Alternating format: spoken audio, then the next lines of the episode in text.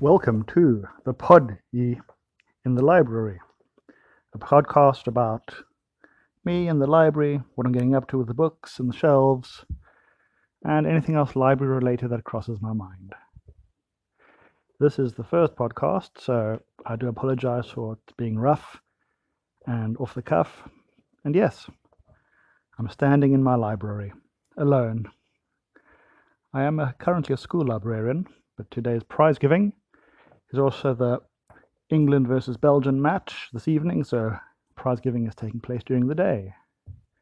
So here I am alone at a time when I would normally be surrounded by 40 odd year 7 students, all excited about reading. But not today. So, I'm coming to the end of my stint as, as a school librarian in my current post as I am moving to America, which I'm looking forward to as I will hopefully be taking up a post as a librarian, probably in public libraries, but that remains to be seen as the latest post I have applied for. The, well, the job application's closed today, and I'm hoping to find out if I get an interview next week. So, I might have an interview by the time I get to America, or I might have a job. But that is neither here nor there. Currently, I'm trying to tidy up the library for whomever will be taking over from me.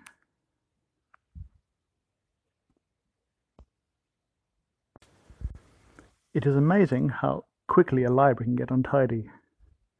Well, a well used library, and my library is incredibly well used. I have the most amazing fiction collection. I've been building it up over the last seven years, and I can honestly say it is one of the best I have seen, but that is incredibly vulgar, and I do apologize, as I'm sure I have many colleagues who think their libraries are the best they have ever seen, and they might also be right. But for the students I work with, the fiction collection covers books that they want to read, and boy, do they read them. And unfortunately, they're not very good at putting things away. So, this afternoon I'll be re alphabetizing my fiction collection from Abnett, comma Dan to Zusak, comma Markus, and just about every book in between. That should take me until end of the day, really. It's good to actually look at the books so I can refresh my memory as to what I have and what I can suggest to my students. Ah, look at this. Forever by Judy Blume. This book is 43 years old this year. I can still remember in late primary school and early high school well, it was the girls that had this book. It was one of the first times I've seen natural book clubs form around it. The girls would gather together, they'd be talking about the book, they'd whisper about it, they'd say, Oh my God, did you read Forever? Have you read the. And whenever somebody walked past, they'd stop talking, glare at people suspiciously, and wait until they were gone. It was only ever the girls that spoke about this. They would never talk about it to boys. Don't blame them really. But yeah, I remember when I first read this. It was quite an eye opener. It was the first YA book I'd ever read. And it is still fantastic. It is a true classic. That's why I have it in my school library. It's a stunning copy. I don't think it's read much. Because every copy of Judy Blume's Forever that I've seen that's been read frequently usually falls over to a certain number of pages. And I'm not going to say which pages they are because you have to read it yourself to find out if you haven't already. Anyway, this book is in its right place. And so are some of the others around it, so we'll move on. Ah. Ah, these are beautiful shelves. They date back to 1925. They're oak and they're lovely. Everyone that's visited my library takes oh, wow. When they see the shelves. It's one of the things I miss the most. All that, and the books, and some of the staff that I work with. But the shelves are truly amazing. The whole library is. But then I'm biased. Hmm. I've also found a copy of The Way of the Wyrd by Brian Bates. It's Tale of an Anglo-Saxon Sorcerer.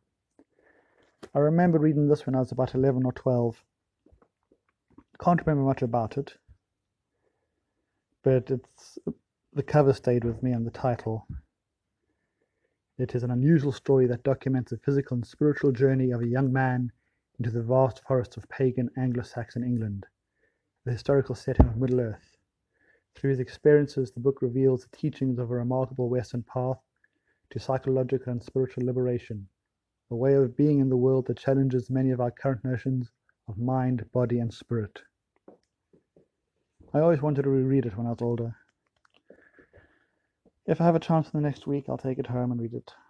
But there's so much to do, so much to read. So I've taken down the title and I'll keep a memory of it.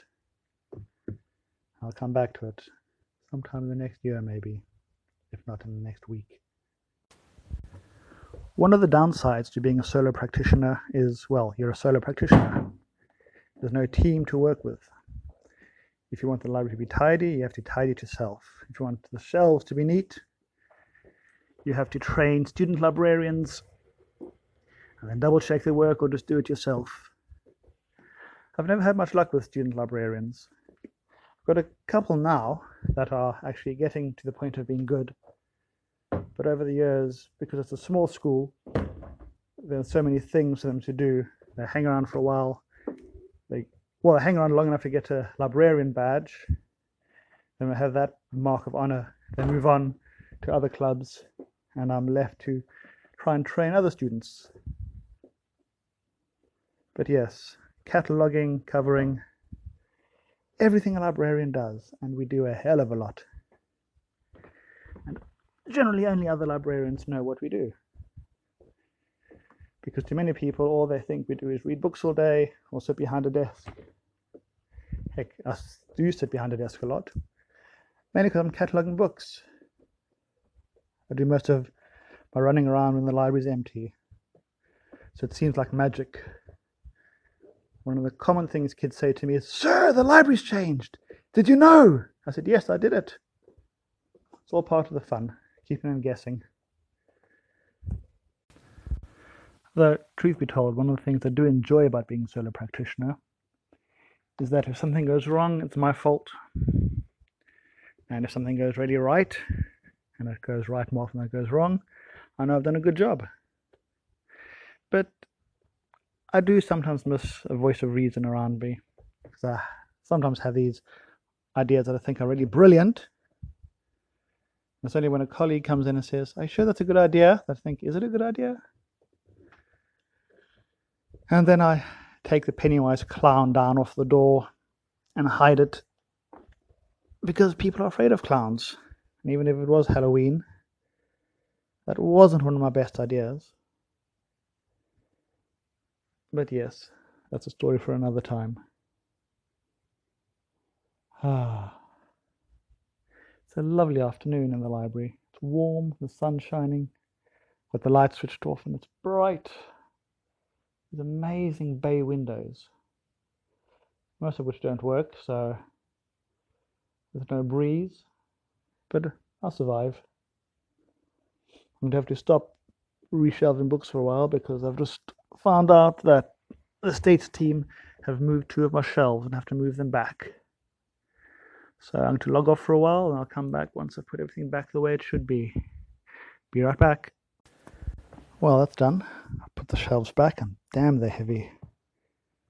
If I ever leave libraries, I might start a line of fitness DVDs on getting fit by moving furniture around, specifically heavy bookshelves. Bit annoyed about that. Always when some when there are events in the library, they move things around and then they take it all down, and I discover that my shelves have been moved around the wrong way and have to put them back. Otherwise, I have to wait days. But hey, it's not too bad. I stay fit, get my muscles buffed up by pushing things around, and I get it the way that I want it. I think it's almost time for a tea break. So, as this is my first attempt at podcasting, I'm not going to go on too long. So, if you've lasted for the last 10 minutes, well done. Take a break, have a cup of tea, and I'll have a cup of tea too. And I'll sign off and I'll try a partially scripted podcast next time. Thank you for listening and have a lovely afternoon. This is Matt in the library signing off. Good day.